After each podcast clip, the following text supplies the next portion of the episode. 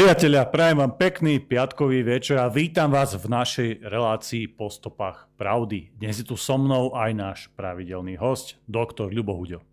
Dobrý večer, naša vaša relácia po stopách pravdy s pravidelnou dávkou vakcíny KB. Táto vakcína vás ochráni pred politickou korektnosťou, kultúrou rušenia a progresívnou degeneráciou.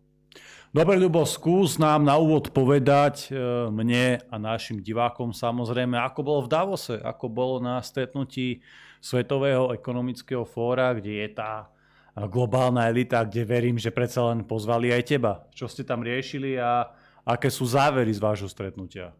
Ako sa makal mysl... Šváb? Ty myslíš to vtipné video však, ktorému mnohí naleteli, aká tam bola reakcia? Samozrejme, Kultúrblok to zase šikovne spracoval a dali sme tam svojho človeka, Líviu. Tak zdá sa, že do Davosu môže hoci kto prísť a povedať im do očí, čo si o nich myslí, ale nie je to tak. Žiaľ, že to ľudia takto zdieľali a uverili tomu, ale to, nemí, to nemení nič na tom, o čom je Svetové ekonomické fórum, o čom je Davos a o čo, a o čo sa snaží Švab a spol. Na jednej strane je možno uh, smutné, že ľudia, niektorí tomu fakt verili, že to je reálne video. Na druhej strane popularita toho videa, aj toho pôvodného, ale aj toho, uh, tej našej verzie, uh, ktorú spracovala Lívia, nasvedčuje, to, nasvedčuje nejaký trend alebo nejaké nálady, že tých ľudí naozaj nebaví stále počúvať poučania tých rôznych elit, tých rôznych švábov a ich veľkých resetoch, o tom jedenie chrobákov, o tých elektroautách, o tých blbostiach a že už jednoducho majú toho plné zuby a preto to malo takú popularitu, preto to malo taký úspech. Takže to je možno tá, tá príjemná stránka veci. Dobre, Lubo, poďme na úvod. Začneme teda tou, e, nazvime to protislovenskou rezolúciou Európskeho parlamentu, pretože to uznesenie, ktoré v druhej väčšine prijal Európsky parlament aj vďaka usilovnosti našich opozičných eh, politikov, progresívnych a liberálnych politikov, eh, je doslova protislovenské. Ono nie je namierené len proti slovenskej vláde alebo iba proti smeru, ale doslova tam hovorí o tom, že Slovensko je krajina s kriminálnou minulosťou a tak ďalej a tak ďalej. Trošku mi to pripomína tie výroky o tom, že Slovensko je čierna diera. Určite si to pamätáš, tak eh, to povedala jedna veľkolepá, veľkolepá osobnosť z Ameriky, Eh, keď u nás vládol Mečer a podobne, tak eh, čo, čo si o tom myslíš, ako vnímaš tú rezolúciu a počínanie našich europoslancov? Ja ťa hneď opravím, že nebola to osobnosť, bola to osoba, Medlin Albrightová, mesiarka z Balkánu. Pre niekoho je možno osobnosť, pre mňa je to osoba, ktorá robila teda zahraničnú politiku v mene teda geopolitických plánov Deep Stateu amerického, ale poďme teda k Europarlamentu, kde skutočne bolo prijaté uznesenie, ktoré kritizuje Slovensko, nemusím byť spokojný s vládou, ani nadšený z nej. Takisto z novely trestného zákona. Samozrejme, môžem mať výhrady, môžem o tomto diskutovať, ale v zahraničí žobrať o podporu a prijať také uznesenie, dobre, sú tam výhrady k novele trestného zákona. Pochopiteľne je to aj o úrade špeciálnej prokuratúry, Kuciak sa spomína, ale to, čo si naznačil v jednej formulácii, je tam, najmä v krajine, kde v minulosti došlo k trestným činom z nenávisti a vražde novinára. No, e, k trestným činom z nenávisti, aha, to jedno z ktorej strany je tá nenávisť, dochádza vo všetkých krajinách v Európe. Žiadna novinka. Vražda novinára, aj na Malte bola zavraždená novinárka. Nie, že by sme to zľahčovali, ale e, dochádza k takýmto prípadom a to predsa nie je typické pre ten systém, pre ten štát, ako keby sa tu nič iné neodohrávalo, len zločiny z nenávisti a len sa tu vraždili novinári. Navyše, to, čo si aj naznačil, no dovtedy budú ľudia pokorne znášať všetko, pokiaľ, pokiaľ si nezvolia takých zástupcov, ktorí osto proti tomu vystúpia. Aj v súvislosti s týmto uznesením. Zoberte si, že je 14 slovenských poslancov, jedna osoba nehlasovala a z tých 13 8 hlasovalo za, toto uznesenie a 5 bolo proti. No závisí od toho, budú v júni voľby do Európskeho parlamentu. Koho tam zvolí verejnosť? Aká zostava za Slovensko bude? Čo keby to bolo naopak, že 8 je proti a 5 je za? Podľa toho, koho tam dosadíte, takí tam budú sedieť. Ak tam budú sedieť takí ako Nikolsonová, Bilčík a Polák, Jurzica, Štefanec, ktorí hlasovali za, to uznesenie, lebo im ide o demokraciu, o Slovensko. To som práve chcel popraviť. Nie 8 slovenských europoslancov hlasovalo za. 8 europoslancov z Slovenska, lebo ja neviem, či sú slovenskí, im ide kto vie o čo. Plné ústa Slovenska, veď to vidíme. A to, to je tá skupina Libiotov, dostaneme sa aj k tomu, ako teraz Libioti, o čom hovoria na námestiach. A práve títo Libioti, už ich tu máme, týchto 8, no žiaľ, to uznesenie bolo prijaté, keď bolo 630 prítomných poslancov, v skutočnosti ich je vyše 700, ale prítomných bolo 630 a za uznesenie hlasovalo 496. Dobre, 70 bolo proti, 64 sa zdržalo hlasovania. Závisí od tej zostavy, ktorá tam bude, aby pribudalo tých poslancov, ktorí takéto veci neodhlasujú, ale čo je na tom najzaujímavejšie proti tomuto kritickému uzneseniu, okrem teda eurolokajov a eurokolaborantov zo Slovenska, ktorí prečíslili tých zdravo uvažujúcich, tých 8, tak najväčšia časť poslancov, ktorí odmietli toto kritické uznesenie, bola z Maďarska, Českej republiky, Talianska a Francúzska. Hneď začali kritické výhrady, že išlo europoslancov ultrapravicových, tí podržali slovenskú vládu a tak ďalej. Čiže to bolo zhnutia Matea Salviniho a Marin Lepenovej. Tak aj tu sú rôzni poslanci, vidíte, že aj v zahraničí sú ľudia, ktorí, by som povedal, asi majú e, nejaké väčšie slovenské národné cítenie ako týchto 8 kolaborantov, eurokolaborantov. A toto je vizitka skutočne, kto nás zastupuje, no ale koho si ľudia zvolili. Takí tam sedia. No a tým pádom sa už dostávame k tej rubrike. To boli tí politicky nekorektní hrdinovia z Maďarska, Česka, Talianska a Francúzska, ktorí neodhlasovali toto uznesenie. No a vymenoval som tých libiotov. No a ten libiotizmus, vidíme, že ten tlak je zvnútra, to sú rôzne tie demonstrácie. Znovu, môžem protestovať, môžem byť nespokojný, nemusím súhlasiť otrocky s vládou a hovorím s touto novelou trestného zákona, kde je množstvo nedostatkov, ale vytvárať ten tlak, ktorý je zvonku, Európsky parlament, oni sa už oháňali na námestiach Libioti, Šimečka už vykrikoval, že celá Európa, Európa nás podporuje a tak ďalej. No a plus doma tie pravidelné štvrtkové demonstrácie. A týmto tlakom sa snažia zmeniť pomery. Potom nemusia byť voľby. Ako skutočne, potom len niekto z tej tribúny nech príde e, do Bruselu, k Európskej komisii alebo do Európskeho parlamentu, tam dostane obálku a oni rozhodnú, že kto tu bude vládnuť, aké zákony tu budeme prijímať. No a dostávame sa k Libiotom, tie protivládne protesty, ktoré boli. Niektorí tí ľudia, čo dokážu zo seba dostať. Ako taká je atmosféra, nemusíme byť spokojní. Voliči sa rozhodli, ako rozhodli. Takisto mnoho ľudí nebolo spokojných s Matovičom, ani s Hegerom, ani s Oderom, Odorom a s rôznymi inými, ani s tým prezidentským e, palácom, v ktorom sedí teda Madame Čaput. No a čo teraz? Majú zapaliť ten prezidentský palác alebo uh, defenestrovať tam tých, ktorí tam sedia. Tak bola zvolená, skončí už, v marci budú nové voľby, ale to je prezidentská záležitosť. Lenže tento spolok sa nezmestí do kože, pretože oni zachraňujú Slovensko. Doteraz to bola pre nich krajina zrazu je to pre nich Slovensko, aký vrúcný vzťah majú, čo pre mňa pôsobí nedôverčivo. A dostávame sa k tým konkrétnym ľuďom teda vyhláseným Libiotom, tí, ktorí manipulujú tých Liptardov dole, ktorí tam teda podporujú toho Korčoka a majú tie požiadavky. Kristina Tormová, priemerná až podpriemerná herečka, ktorá to nahradza politickými aktivitami. LGBT je jej väčšina téma, teraz je to progresívna herečka a tá vyťahla ukrajinskú kartu. Na tom bratislavskom proteste sa pochválila, že na demonstrácie chodia aj ľudia z Ukrajiny a do Ukrajinčiny jej tam prekladali e, slova e, Lana a Saša, ktoré ušli z Kieva a Tormova im poskytla ubytovanie. No, vyťahuje ukrajinskú kartu, ináč viem, že netýka sa to všetkých, ale dobre, prišli sem z Ukrajiny, e, mali by byť šťastní, že táto krajina im poskytla to, čo im poskytla, ale tuto ešte ovplyvňovať politické dianie a vyjadrovať sa k nemu nie sú ani štátne občianky, ani tu nežijú, aby poznali tie pomery. Stačí, že majú správnu kamarátku a už vystupujú na tribune. Čiže čo, kto sem príde, nám bude určovať politické pomery a koho, koho my máme voliť a aké zákony sa majú prijímať. Ale Tormová, keďže v tej svojej slaboduchej hereckej hlavičke povedala vetu, ktorú povedala pravdu súvislosti s Ukrajinou, keď povedala Uvedomujete si krehkosť demokracie, to tie kamarátky Sašálana, o ktorú ste prišli a my o ňu teraz bojujeme. O ktorú ste prišli?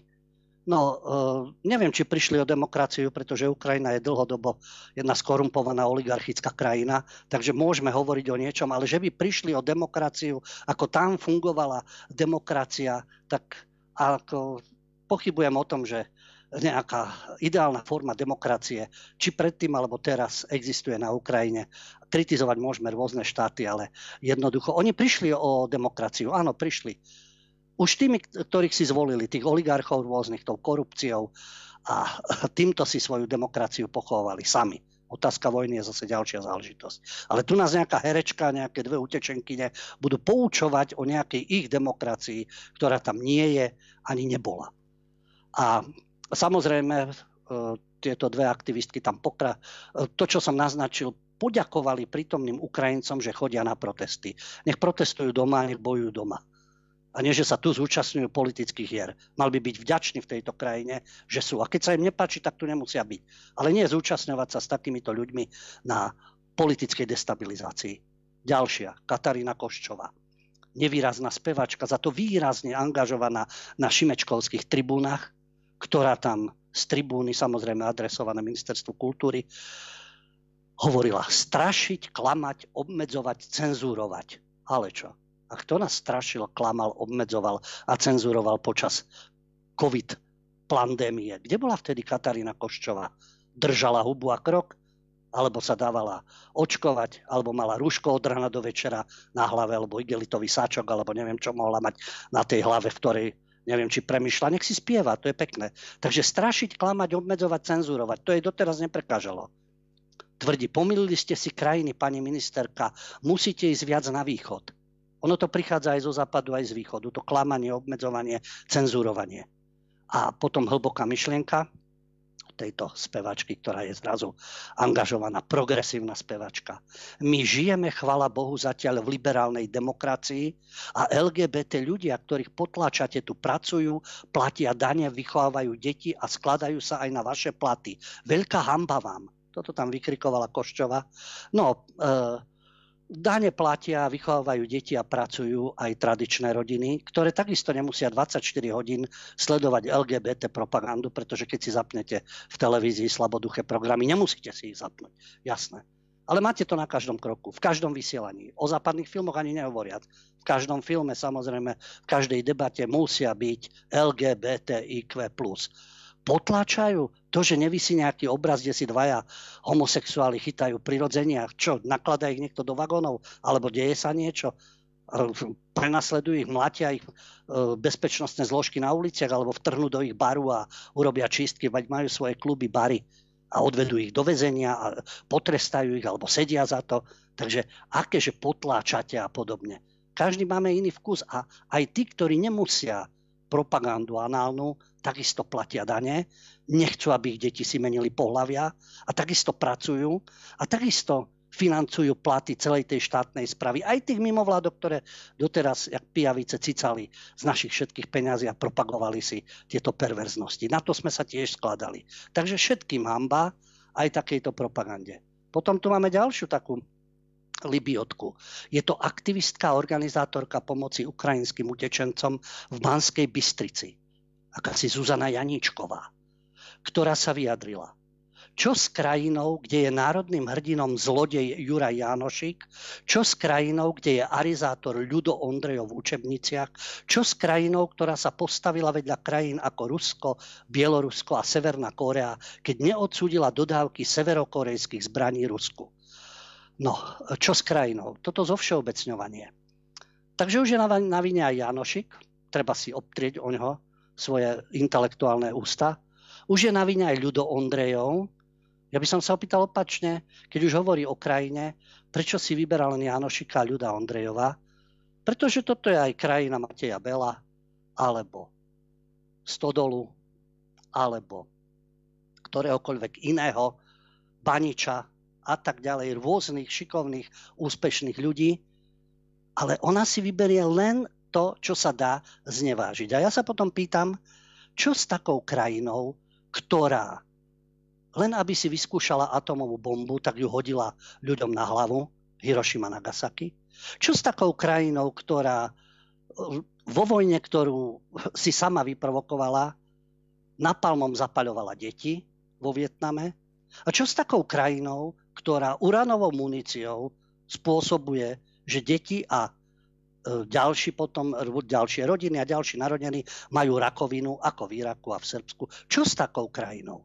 Takže treba to posudzovať potom, čo s takými krajinami, ktorých celá história je postavená na lúpení, vraždení, kolonizovaní a tak ďalej, okrádaní iných. Toto keby sa Zuzana Janičková zamyslela, už keď tak pomáha, pretože čo s takou krajinou, ktorej príslušníci alebo tomu sa ešte dnes dostaneme, pribíjali deti na vrata a zapaľovali ich sláme a trhali ich koňmi a tak ďalej. Toto by si mala Zuzana Janičková uvedomiť, keď sa už obtiera o Slovensko, keď jej prekáža Janošik, keď jej prekáža Ľudo Ondrejov a podobne. A čo s takými krajinami, ktoré na akúkoľvek americkú frašku skočia a podporujú ich akýmkoľvek bombardovaním alebo technikou. No a perla ešte fotograf a výtvarník Peter Župnik, ktorý takisto sa vyjadroval v rámci týchto protestov ako Libiot. Žil 25 rokov v Paríži, priliezol späť na Slovensko. Veď mohol v Paríži pokračovať ďalej, samozrejme, hlavne v tých no-go zónach a hlavne pri streľbe v Betaklane a v Bataklane, pardon, v tom klube a pri rôznych tých akciách, ktoré sa dejú pri pravidelnom letnom zapaľovaní aut a podpaľovania štvrti a tak ďalej. On priliezol na Slovensko. A keď sa vyjadril ako fotograf a výtvarník, táto vládna garnitúra chce postupne ovládnuť všetko, čo je dôležité, aby mohla kontrolovať štát. Nie len táto garnitúra, každá, ktorá bola pri moci, aj tá covidová. Takisto chcela ovládnuť všetko a ešte aj nás 24 hodín denne, kam môžeme ísť, kam nemôžeme a kde sa vôbec môžeme pohybovať a podobne. Nechcem, aby sme sa dožili toho, že budeme v televízii pozerať socialistické seriály a ruské veľkofilmy. No, takže máme turecké telenovely, to je ukážka stupidity, predtým to boli latinskoamerické, a rôzny americký odpad na tých televíznych staniciach, keď už teda, lebo existujú aj kvalitné americké diela, aj kvalitné ruské filmy, aj dobré seriály existujú. Tu jedno, aj francúzske, americké, no, kvalitné, hej, len ako hovorím, keď mám možnosť si pozrieť ktorýkoľvek film, či je to komédia, nech je to z akéhokoľvek prostredia LGBTI 100% a medzirasové vzťahy a už sa tam tlačí tá progresívna propaganda. Takže my nemusíme v televízii pozerať stupidné telenovely a takisto akýkoľvek americký odpad. No ale tak vec názoru. Takže toto je výkvet, povedal by som, libiotizmu a názorná ukážka, čo títo ľudia zo seba dostanú, pretože chápem, keby konkrétne mali výhrady k tomu, čo táto vláda robí, príjma, ale neustále poukazovať na LGBTI, na Ukrajinu, neustále poukazovať na našu minulosť a podobne, ktorá im prekáža hovoriť o nejakej kultúre, pričom prídu, prídu z pakultúry, kde skutočne ako najväčší problém je v každom filme a na každom obraze rozoberať túto problematiku od pasa dole. To sú teda Libioti. Ale máme aj pozitívne príklady. Ja by som ešte, predtým ako prejdeme na tie pozitívne príklady, na tých odvážujúcov, iba e, sa pohoršil nad tým, ako môže niekto, napríklad tá aktivistka z Banskej Bystrice pri hociakej príležitosti jednoducho pľuť na Slovensko a na slovenskej dejiny. Je úplne jedno, aká je to téma, či sú to protivládne protesty proti, neviem ani vlastne proti čomu tí slnečkári protestujú, či je to Ukrajina, či je to nejaká ekotéma, oni vždy do toho vedia vsunúť nejakú protislovenskú nenávisť. Proste odpor k našim dejinám, odpor k našim veľkým spisovateľom, odpor k slovenskej národnej identite. A ja naozaj nerozumiem, kde sa v tých ľuďoch berie tá nenávisť k Slovensku, veď keď je to Slovensko také hrozné, také odporné, tak nech stade odídu, nech idú naozaj do toho progresívneho multikultúrneho Švédska, Nemecka alebo Francúzska. Tam môžu žiť v tom ich komunistickom ráji a možno, že tam im to bude lepšie.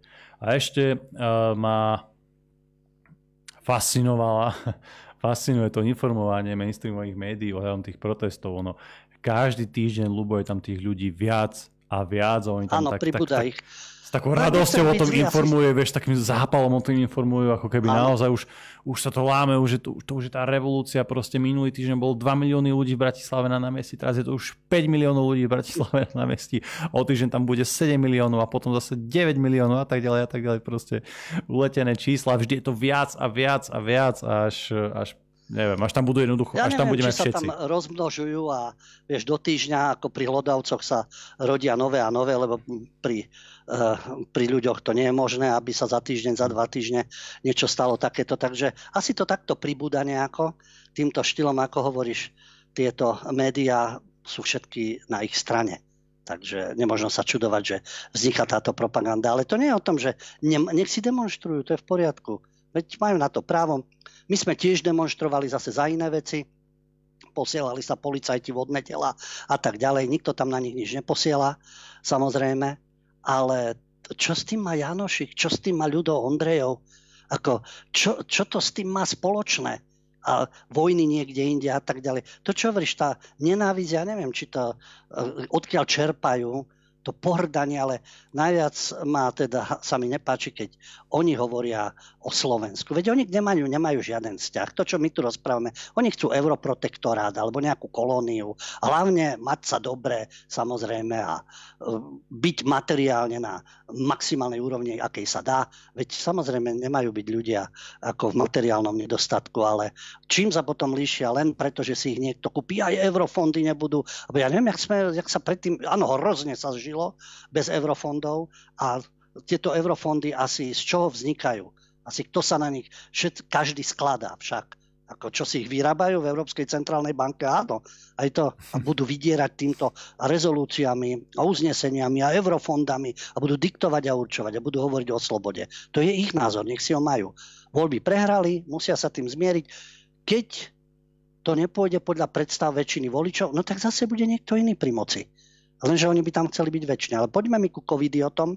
To je vlastne súčasť e, teraz odvážlivcov, pretože tú neslobodu, to obmedzovanie, to vyhrážanie sa, to všetko, čo teraz uh, o tej uzurpovaní moci a v nášho osobného života, to bola covidománia, pandémia, covidiotizmus. Vtedy väčšina z týchto ľudí čušala naopak išli dezolátov riešiť a podobne. Lebo zase vtedy im vyhovalo tieto systémové opatrenia. Tak sa pozrieme na odborníkov, oni vždy hovorili o odborníkoch. A odborníci mali vždy na to iný názor, určitá časť odborníkov. Takže títo covidioti, ktorí to všetko znášali a urážali ešte ostatných a dnes idú zachraňovať e, vraj demokraciu alebo liberálnu degeneráciu, názorná ukážka profesor Jiži Beran, to je český elitný epidemiolog a vakcinolog.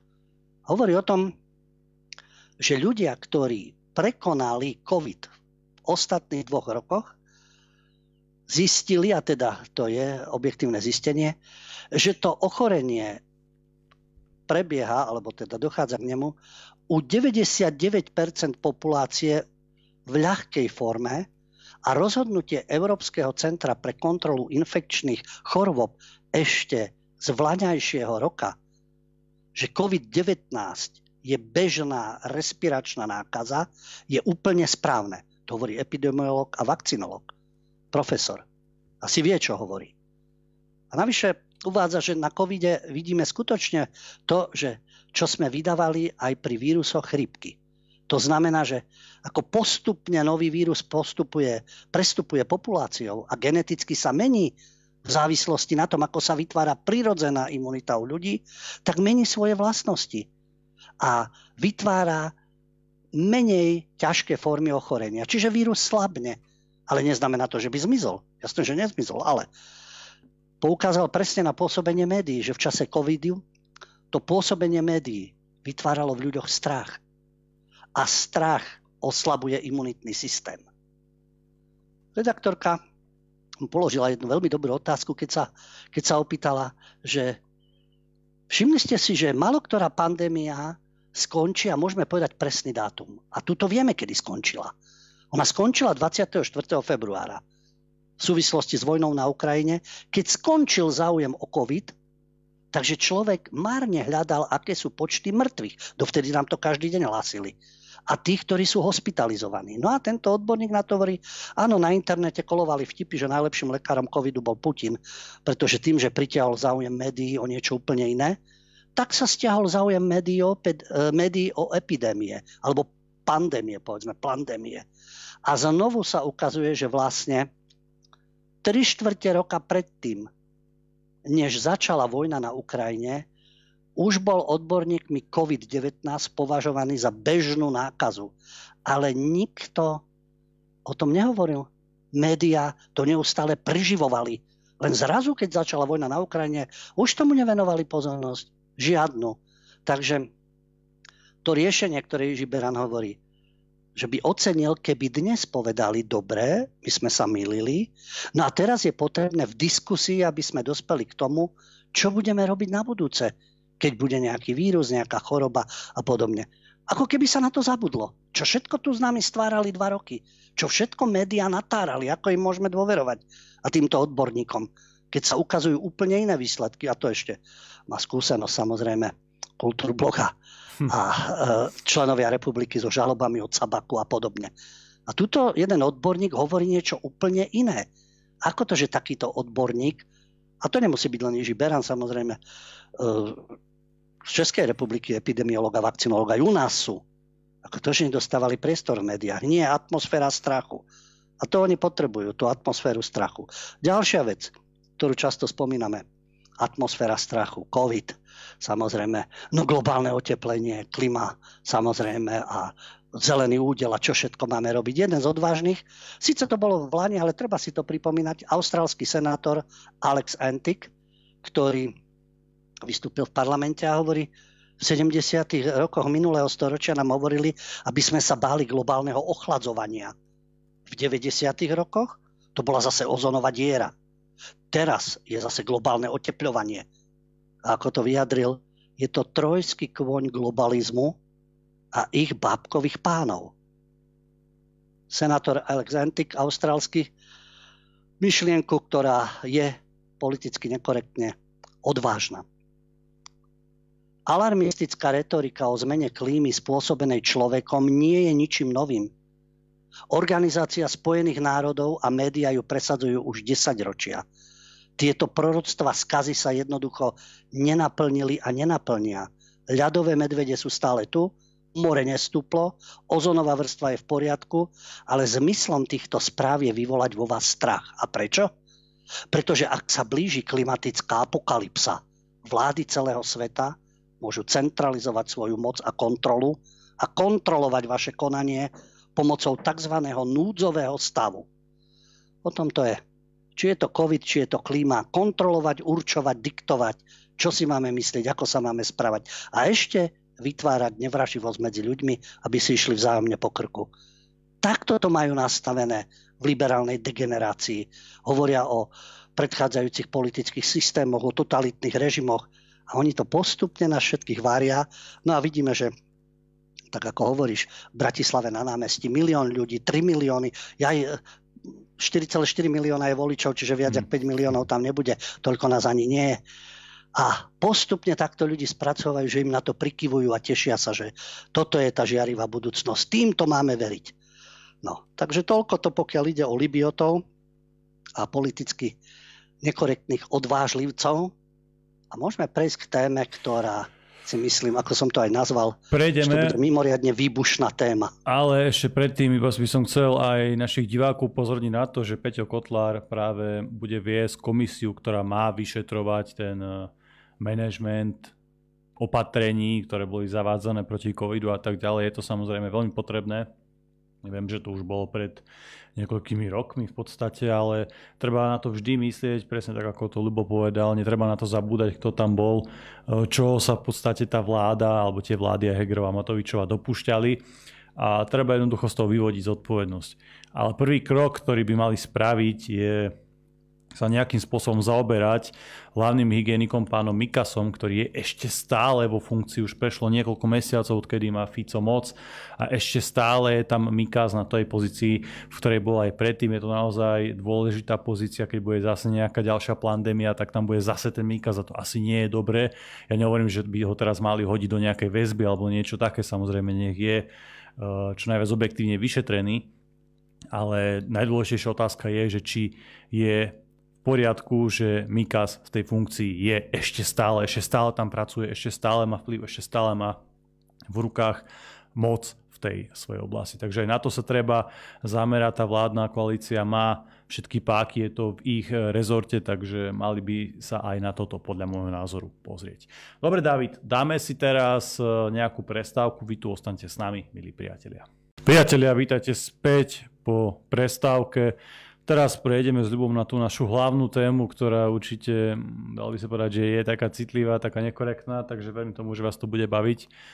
Ešte predtým vám musím všetkým povedať, viete veľmi dobre, že sme cenzurovaní na každej sociálnej sieti a v podstate sme len na tých niektorých alternatívnych, sme na Telegrame, Rumble, Odyssey a na niektorých nám spriateľených facebookových stránkach a rozhodli sme sa tej cenzúre čeliť aj tak, že sa budeme stretávať priamo s vami, milí priatelia, milí diváci. A najbližšie budeme už 31. januára vo štvrtok v Plaveckom Mikuláši o 5. Takže veľmi sa na vás tešíme 31. januára Plavecký Mikuláš o 5.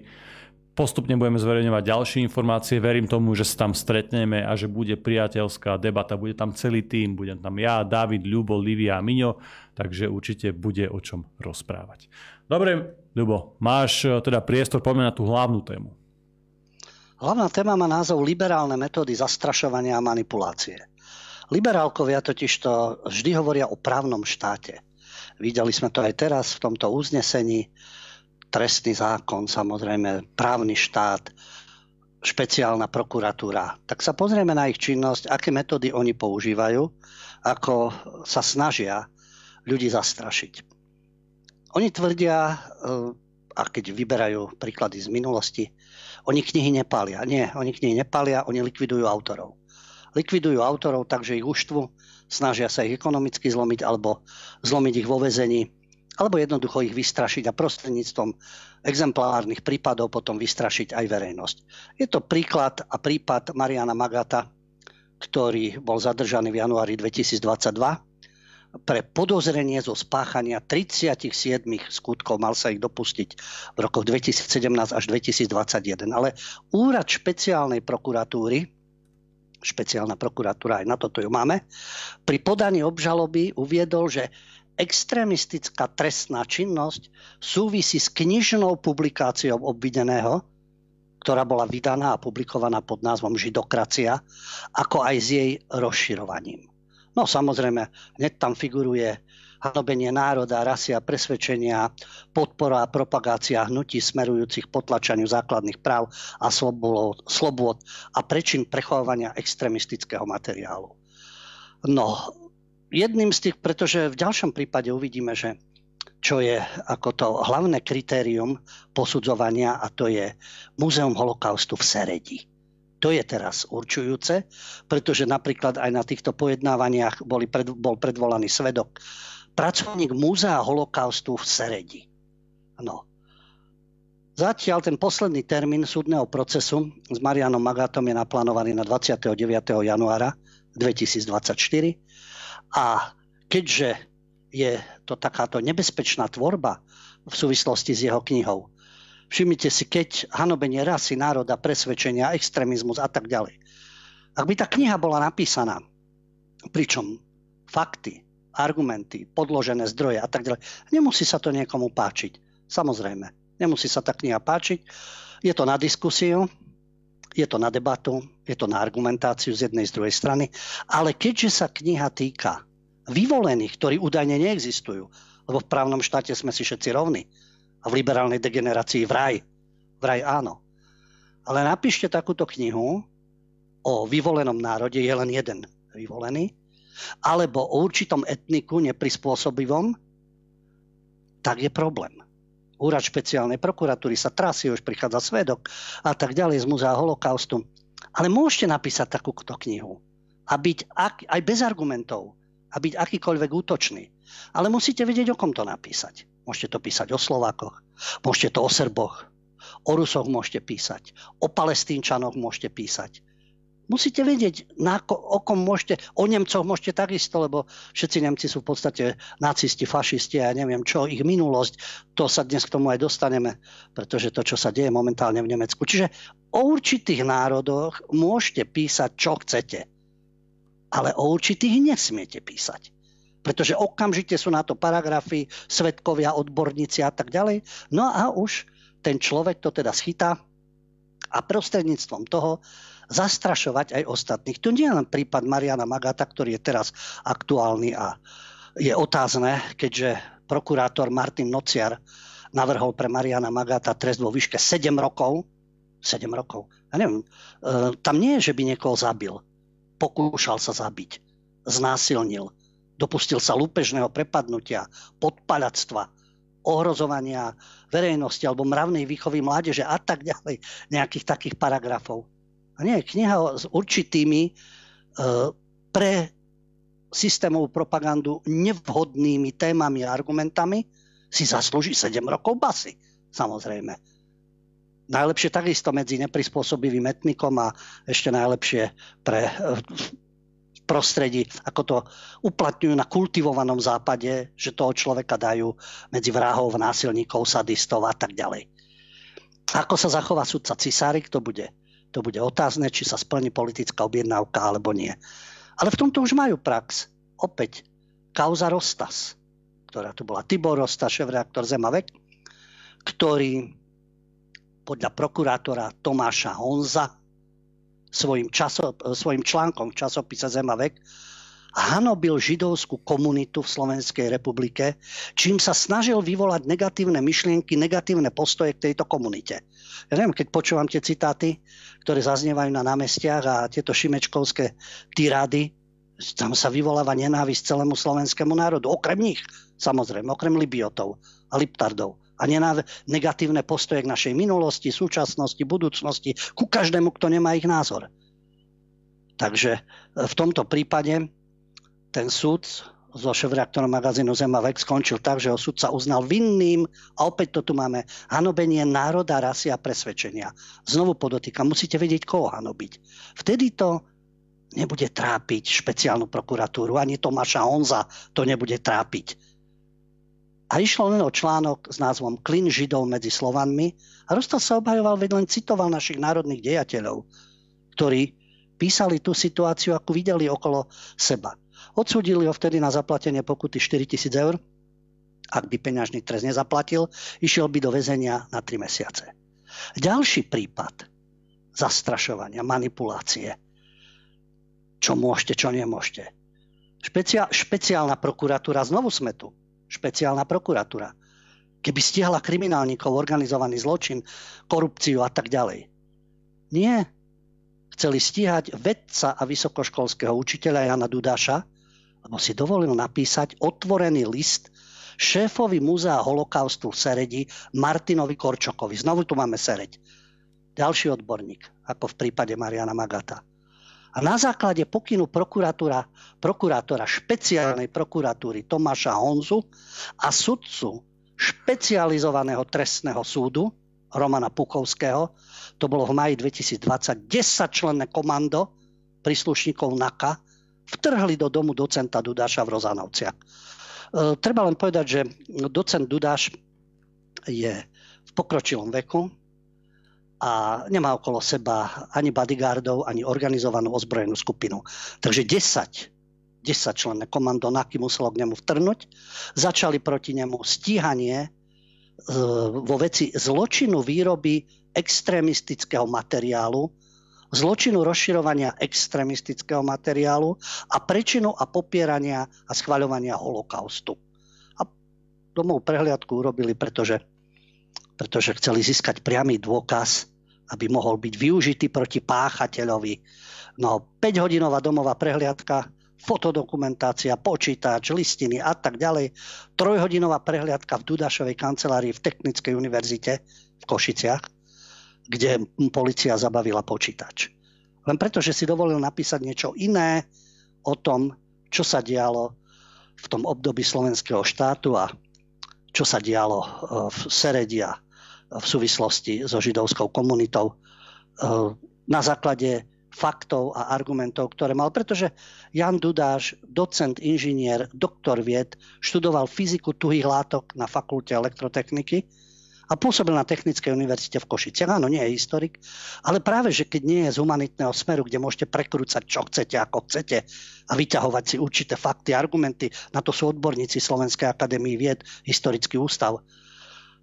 Toto je vedec, kde ide o prírodné vedy Takže tam sa nedá, no dá sa manipulovať, veď vidíme, čo sa deje s klímou a s rôznymi aj týmito oblastiami. Ale väčšinou títo veci sú exaktní a presne dôkazy, fakty a na základe toho pracujú.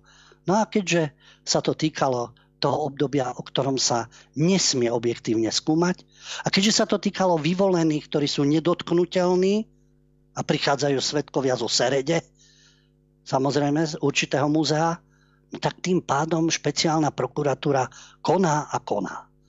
No a keďže sme práve v súvislosti s tým, s touto problematikou, je zaujímavé, že títo liberálkovia ako to šikovne ohýbajú v rámci tej manipulácie. Nedávno vyšiel článok. Vyšiel článok v denníku Postoj od Jozefa Majchráka, zástupcu šéf-redaktora, ktorý vyštudoval sociológiu, politické vedy, humanitné smery, Pôsobil v časopise Týždeň, tým už je povedané veľa však. Teraz pôsobí v postoji. A nepáčilo sa mu, že v denníku Štandard vyšla esej o pokritectve západu. Vladimír Palko ju napísal.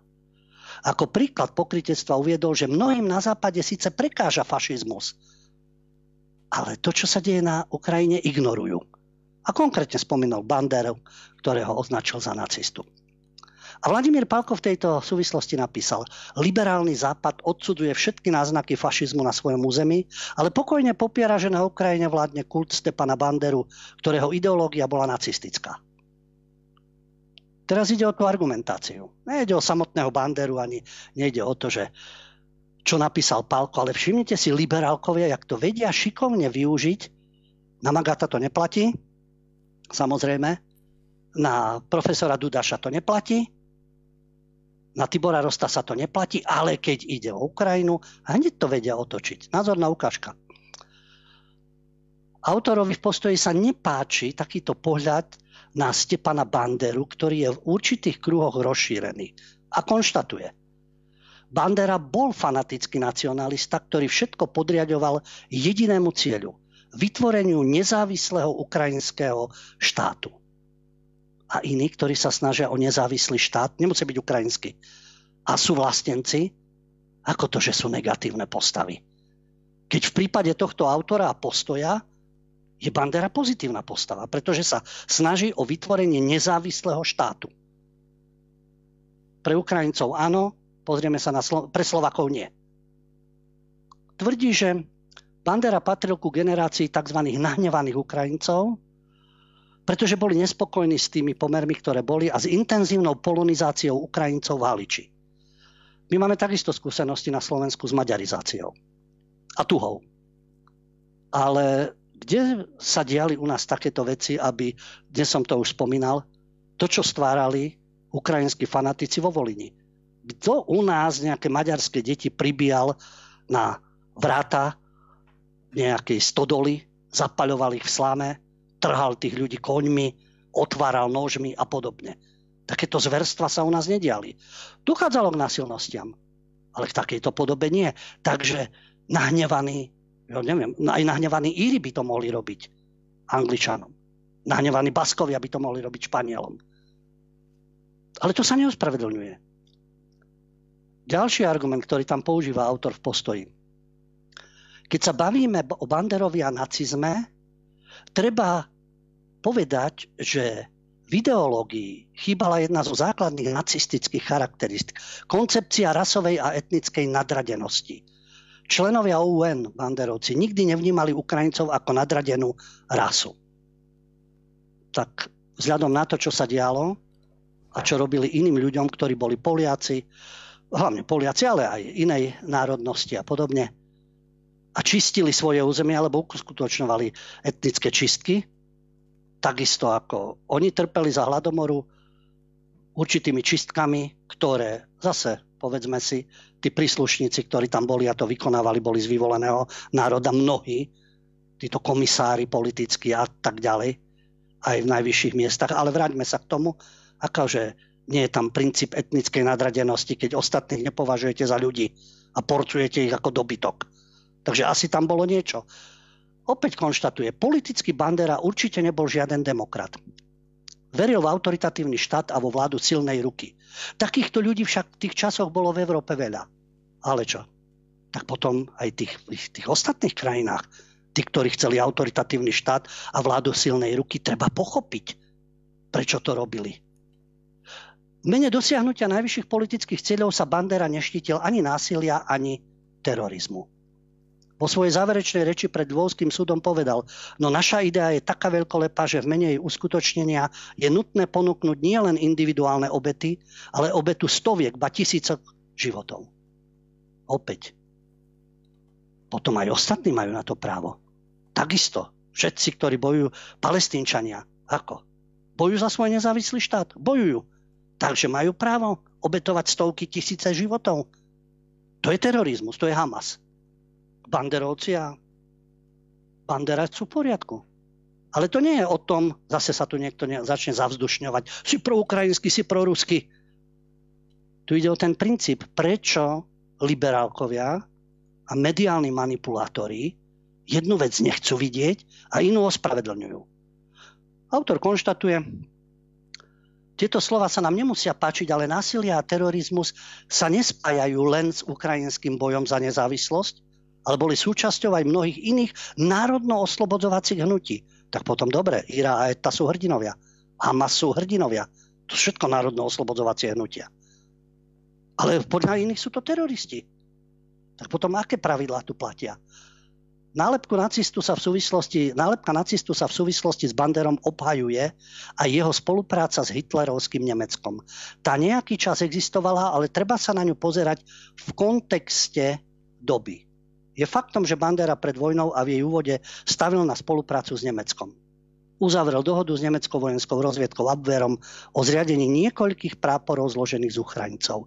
Tie po spustení operácie Barbarosa čo bolo teda akcia Tretej ríše proti vtedajšiemu Sovietskému zväzu, vpochodovali do Lvova. No, čo je však zaujímavé? Zoberme si to v príklade so Slovenskom.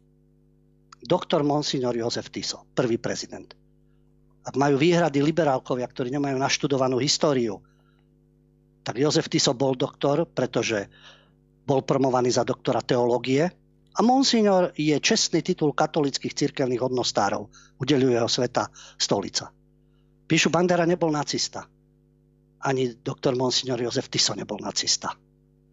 Tak prečo o ňom nepíšu obranné články? V článku je uvedené, Ukrajinský boj za nezávislosť prezentujú ako fašizmus či nacizmus.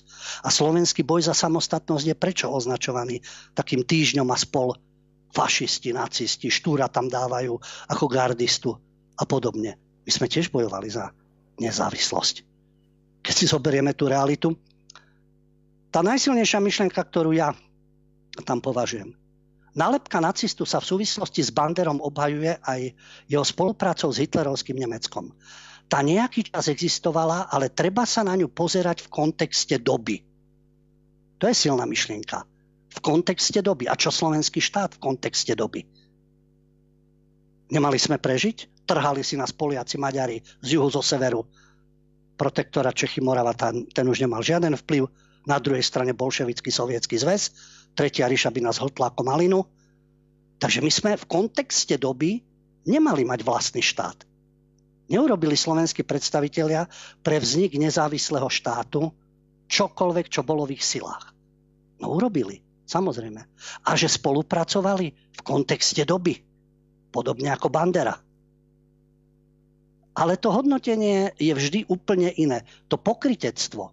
Nejde o Banderu, nejde o vojnu teraz na Ukrajine a podobne, ale ide o týchto liberálnych pis, e, pisárov doslova, ktorí si jednu vec dokážu ospravedlniť, ale v súvislosti so Slovenskom nie. Takže každý, kto bojuje za nezávislosť, použije násilie.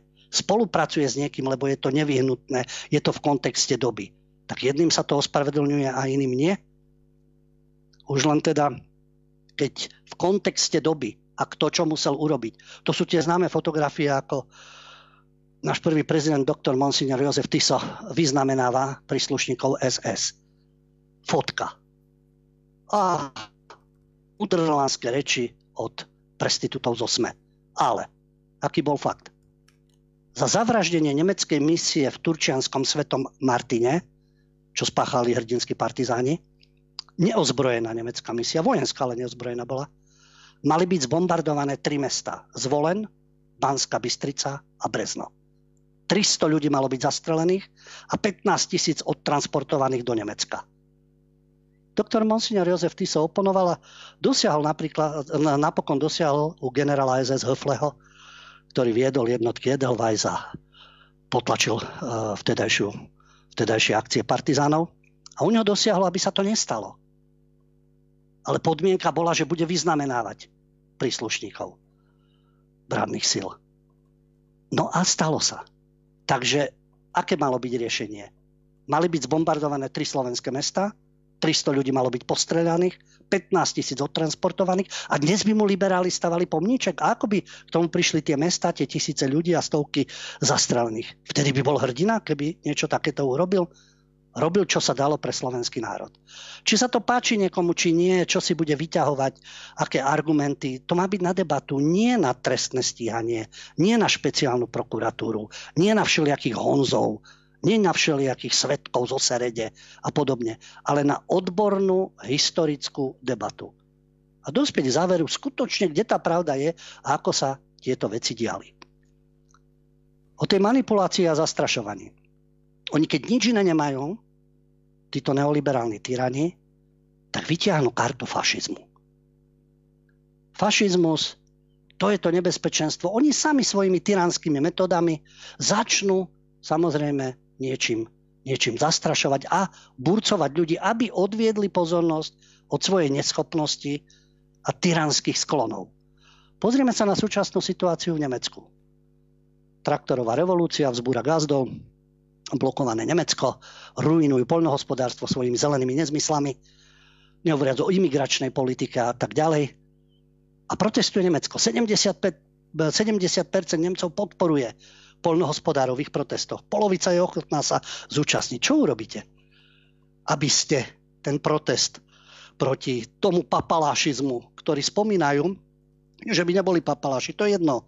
Aj v Nemecku vládnu sociálni demokrati so zelenými a z FDP slobodní. A to je jedno, či sú to správa, zľava, papalašizmus je všade. Títo na tribúnach hovoria o papalašizme súčasných sodomitov, sodemitov, pardon, a oni sú tiež, keď sú pri moci, sú tiež, majú tieto papalašské sklony. A v Nemecku pochopiteľne proti tomu papalašizmu protestujú a čo urobia, aby odviedli pozornosť? No, nebezpečenstvo fašizmu a nacizmu. Musíme sa brániť, my demokrati. Čo sme doteraz urobili, ruinujeme obyvateľstvo, zastrašujeme, covidujeme, zelenými plánmi obmedzujeme, všelijaké metódy skúšame a keď konečne ľudia precitnú a si povedia, veď vy to nikam nevediete a protestujú, no tak oni objavia nebezpečenstvo. Aké? Teraz niekoľko tisíc ľudí, nie miliónov, tisíc v Berlíne a vo Freiburgu protestovali proti pravicovému extrémizmu. Treba odviesť pozornosť od poľnohospodárov. Agentúra DPA, prestitúti, ktorí sú stvorení na toto manipulovanie a zastrašovanie, hlásili, že v tom Freiburgu bolo 10 tisíc účastníkov. To sú tie hry s číslami. Polícia tvrdí, že ich bolo 6 tisíc, 7. V Berlíne ich bolo nejakých 3500. O čo išlo? Protestujú proti alternatíve pre Nemecko, lebo tá naberá na sile. Zistil nezávislý neziskový investigatívny web korektív, už keď počujete nezávislý neziskový, tak sú asi bretariáni, asi žijú zo vzduchu, neviem, kto ich financuje, aký, aký dobrodinec a filantrop, zistili, že tu bolo tajné stretnutie, na ktorom sa diskutovalo o plánoch na masové deportácie občanov cudzieho pôvodu. Tá schôdzka sa mala konať v novembri, teraz ju odhalili, samozrejme, v hoteli Landhaus Adlon v Postupime a mali na nej byť vysoko postavení politici AFD, neonacisti a vplyvní podnikatelia. Agentúra DPA totiž sa rozprávala aj s bývalým šéfom identitárskeho hnutia v Rakúsku Martinom Selnerom, ktorý hovoril, že áno, na tej schôdzke sa hovorilo o vyhostení. Je taký termín remigrácia. Ten termín remigrácia, agentúra DPA prestitútov si to vysvetlila, že to je spôsob, keď má krajinu opustiť veľký počet ľudí cudzieho pôvodu aj pod nátlakom. A jasné, že AFD upozorňuje na problém s imigrantmi, hovorí o určitých návrhoch, ale korektív, tento nezávislý, samozrejme neziskový, in, investigatívny web, zistil, že tie návrhy sa týkali neprispôsobivých občanov do nejakého modelového štátu v Severnej Afrike. No hneď to prirovnali k plánom nacistov deportovať európskych židov na Madagaskar. My sme už hovorili v tejto relácii, čo sú tiež fakty, že svojho času NSDAP spolupracovali so sionistami, pretože predtým teda, ako došlo k tým udalostiam, aby smerovali na Blízky východ. To chceli sionisti. Tí Židia z Nemecka mali možnosť, a dokonca tam v jednej relácii sme to aj spomínali, konkrétnych predstaviteľov NSDAP, ktorí boli pozorovať kibuce a bola taká dohoda, že tam nasmerujú teda Židov do tej ich teda vysnívanej historickej krajiny na to územie. Palestínčania boli celí nadšení, pochopiteľne, ale také plány boli. Ale to sa nespomína. Ale boli tu aj tieto možnosti, že deportovať európskych židov na Madagaskar. Prečo to vzniká? No AFD získava podporu v celoštátnych aj krajinských prieskumoch o verejnej mienke. V septembrových voľbách by boli najväčšou stranou v troch spolkových krajinách v bývalom východnom Nemecku. Čiže že sa zaoberali imigračnou otázkou. Veď tá je aktuálna. Veď to je veľký problém. Čo s nimi? Keď sa tak hlásia k svojej... Oni sa hlásia k svojej identite a pôvodu ktorý súvisí s Afrikou, s arabskými krajinami a tak ďalej. Tak práve preto hovorili o remigrácii do modelového štátu v Severnej Afrike. Tam je ešte jedno zo skupenie, pretože toto sú tie politické hry. Ultrakonzervatívny spolok Verte Union, kde sa takisto na tom zúčastnili, okrem AFD, samozrejme aj identitárskeho hnutia v postupy, kde teda sa radili o tom, čo s tou masou imigrantov, ktorí samozrejme učia sa nemecky, sú usilovní a pracujú, študujú, majú ohromné hospodárske výsledky, preto je 60% z nich mladých na sociálnych dávkach. No takže nie je problém, samozrejme. Takže asi chcú, a nehovoriac o kriminalite, násilí, terore, aby vianočné trhy boli strážené, lebo neprispôsobiví, nevedia čo so sebou a privliekli si svoje, svoje konflikty a svoj fanatizmus. Takže o tom sa radili. A hneď situáciu využil nemecký kancelár Olaf Scholz, teraz bol roztrasený pred poľnohospodármi, teraz vyhlásil, že kto vystupuje proti nášmu slobodnému demokratickému zriadeniu, je prípadom pre Spolkový úrad na ochranu ústavy a pre justíciu. Jasné, úrad na ochranu ústavy, tajná služba a justícia, špeciálnu prokuratúru by si mali zriadiť. A už je tu tá karta, že Nemecko sa zo svojej histórie poučilo o ochrane demokracie, o tom netreba hovoriť, ale konať. Demokrati musíme držať spolu a už je to tu. To sú tí demokrati, veď oni kašľú na ľudí. Veď oni sa zaoberajú svojimi mocenskými záležitosťami a zrazu my demokrati, lebo Nemecko je ohrozené. Áno, je ohrozené, samozrejme. Politikou týchto pseudodemokratov a imigračnými vlnami. Vďaka madam, ďalšia madam Merklová, že my to dokážeme. No, tak my to zvládneme, my to dokážeme, preto je Nemecko tam, kde je, pokiaľ ide o teror, násilie a podobné veci. No, e, jasné, že dospelo to do toho štádia, že sa boja o svoju moc, pretože Verte Union, ten konzervatívny spolok, združuje členov CDU, CSU, to sú oficiálne strany. Voči ním sa už vyhradzovala v minulosti Angela Merkelová, no veď bodaj by nie. Ale ten spolok vedie bývalý šéf nemeckej kontrarozviedky a doteraz člen opozičnej CDU Hans-Georg Massen, ktorý chce tento spolok premeniť na stranu. A strana takáto pod vedením Masena, Masena by sa mohla v septembri zúčastniť volieb vo východonemeckých spolkových krajinách. Brandenbursko, Durinsko, Sasko. A vo všetkých tých troch regiónoch prieskumy ovláda AFD, alternatíva pre Nemecko, ale nemá koaličného partnera. To je to, vidíte to v Polsku. Vyhráte voľby, ale nemáte s kým zostaviť vládu. Nemôžete vládnuť. A potom sa toho chytia liberálni tyrani a s podporou zahraničia sa tvária ako zachraňujú demokraciu. A tým pádom by bol ďalší koaličný partner. Takže to treba zdiskreditovať. Samozrejme. A len tak pre zaujímavosť. Keď sa teda radili, čo s tými masami imigrantov, ktorí do akej miery obohacujú Nemecko, to nám tvrdia len prestitúti v médiách. Ale pozrime sa do, medzi vyvolených. Ako vyvolení chcú riešiť tieto veci, o ktorých síce hovoria na vládnej úrovni, ale nemajú podporu. Ale otvorene o tom hovoria. O koho ide? No Izrael. Izraelská vláda vedie tajné rokovania s viacerými krajinami, vrátane Konga, aby tam premiestnili obyvateľov palestínskeho pásma Gázy. Remigrácia. Sú nebezpeční. Neprospievajú Izraelu. Takže ich remigrujeme. A to nehovorí nejaký spolok alebo nejaká stranička. K vysťahovaniu veľkého počtu palestínčanov z pásma Gazy vyzvali izraelskí ministri Smotrič a Ben Gvir. A dokonca Ben Gvir na túto kritiku uviedol, Izrael urobí to, čo bude pre ňoho najlepšie.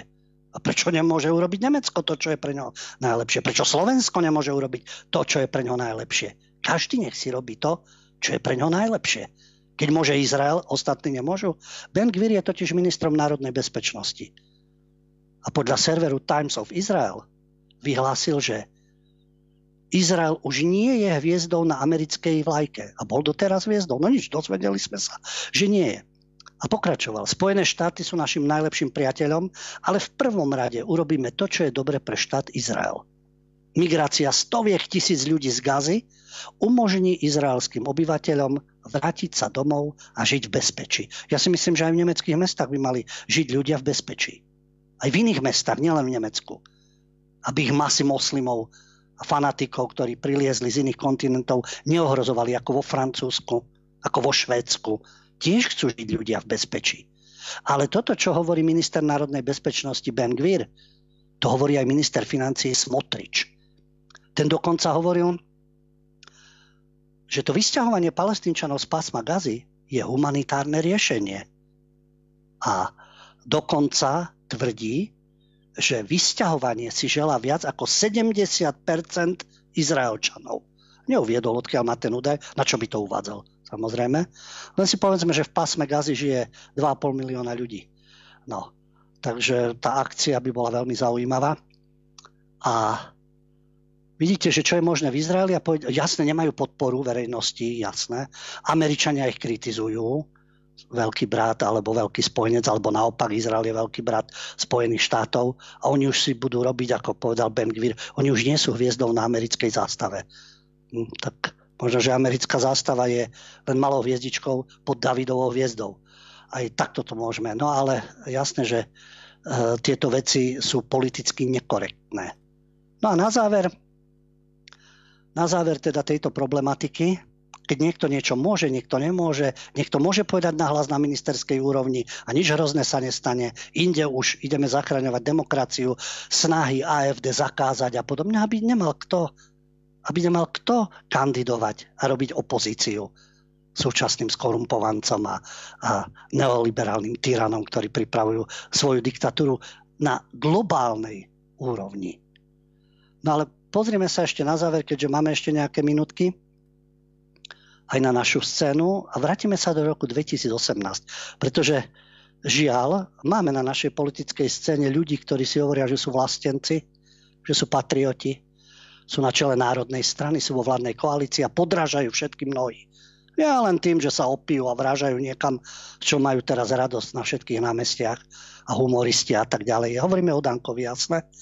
O Dankovi, ktorý ako predseda parlamentu v 2018 presadil uznesenie k pracovnej definícii antisemitizmu. A schválili to poslanci. 112 hlasmi. Vieme, že v našom parlamente je 150 poslancov, neviem, koľko boli prítomní. Tu jedno 112 ich odhlasovalo pracovnú definíciu antisemitizmu. A Danko vtedy povedal, že absencia pojmov, akými sú antisemitizmus a holokaust, spôsobovala prokuratúre a orgánom činným v trestnom konaní problémy pri riešení závažnej trestnej činnosti. A čo pripomenul, a nezabudol ani on, ani my nezabudneme, nezabudajme, pripomenul, že ide o jeho osobný záväzok, ktorý dal predsedovi Knesetu štátu Izrael, parlament Kneset, Julimu Joleovi Edelsteinovi. A uviedol, Slovensko je historickým dlžníkom Izraela. Slovensko musí byť príkladom v legislatívnych postupoch pri príjmaní danej normy. No, takže parlament uznesením odporučil vláde, aby vykonala analýzu právneho poriadku a pripravila legislatívne návrhy príslušných právnych predpisov, aby sa pri rozhodovaní orgánov verejnej moci rešpektovala táto uvedená definícia. Dankom predložená definícia hovorí na záver. Antisemitizmus je také vnímanie Židov, ktoré sa môže prejaviť ako nenávisť k Židom. Retorické a fyzické prejavy antisemitizmu sú namierené proti židovským alebo nežidovským jednotlivcom alebo ich majetku, proti inštitúciám židovskej komunity a náboženským ustanovizniam. Retorické a fyzické prejavy, podľa mňa, ktoré na začiatku sme si hovorili, ktoré znevažujú, urážajú slovenský národ ako celok, existenciu štátu, minulosť, jej historické osobnosti a tak ďalej. Tam nevedno, že by niekto skúmal hanobenie rasy národa a presvedčenia. Asi to inak vnímajú na, špeciálnej, na úrade špeciálnej prokuratúry. Pretože áno, sú tí, ktorí sú vyvolení a sú takí, ktorých sa to netýka. Takže zastrašovať a manipulovať, to je prax neoliberálov, ktorí nám diktujú, čo môžeme skúmať, čo môžeme povedať, čo je prípustné, čo je nepripustné. A na to majú súdy, na to majú vzdelávací systém a majú médiá. A kto sa tomu vymyká, ten je odstrašujúci príklad, aby zastrašili všetkých ostatných. A tomu hovoria právny štát. Mňa najviac fascinuje ten dvojaký meter a to neuveriteľné pokritectvo, týchto pseudohistorikov, ktorých si spomínal, Ľubo, tak oni cudzích, eh, cudzím štátom, cudzím národom a cudzím krajinám vedia relativizovať, eh, vedia ospravedlňovať eh, aj tie najviac kontroverzné postavy, ale u nás, v ich vlastnom štáte, v ich vlastnom národe, na tie naše dejiny, najmä na tie moderné, plujú a politizujú ich a snažia sa byť až hyperkritickí. Samozrejme, našim divákom musím odporúčiť k moderným dejinám, dejinám 20. storočia autorov, historikov ako Milana Stanislava Ďuricu či Františka Vnuka a musím k tomu povedať, že oni žili mimo komunistického Československa, teda žili a tvorili v slobodnom prostredí, kde naozaj mohli skúmať aj archívy v západnej Európe, ktoré boli pre túto otázku naozaj kľúčové a práve preto odporúčam aj ich práce, čo sa týka problematiky slovenského štátu. Podľa mňa sú to veľmi dobré a kvalitné uh, diela. Toľko k tomu, Lubo. Uh, ešte jednu vec som chcel doplniť, ale teraz mi to nepríde na um. No nič, snáď sa, Lubo, vidíme na ďalšom miliónovom proteste v Bratislave, nie? No, ja dúfam, že sa tam nevidíme, že sa vidíme úplne inde. Budúci týždeň v piatok sa vidíme v relácii a samozrejme beseda 31. Áno, áno. januára. Tešíme sa na vás, ešte raz to pripomínam, 31. január, Plávecký Mikuláš. Dobre priatelia, náš čas sme dnes naplnili a vám veľmi pekne ďakujem za vašu pozornosť a taktiež aj za vašu podporu. Bol tu dnes so mnou Ľubo Uďo. Ďakujem chlapci za spoluprácu, vám všetkým za pozornosť. Príjemný víkend a budúci týždeň v piatok opäť po stopách pravdy. Dovidenia, do počutia. Priatelia, cvičte, športujte, študujte, vzdelávajte sa a posúvajte sa ďalej. Vždy si overujte informácie, vždy myslíte len samostatne a kriticky. Overujte si mainstream, ale samozrejme aj alternatívu a určite aj nás, keďže my si nemyslíme, že máme nejaký patent na rozum alebo patent na pravdu. Prajeme vám dobrú noc.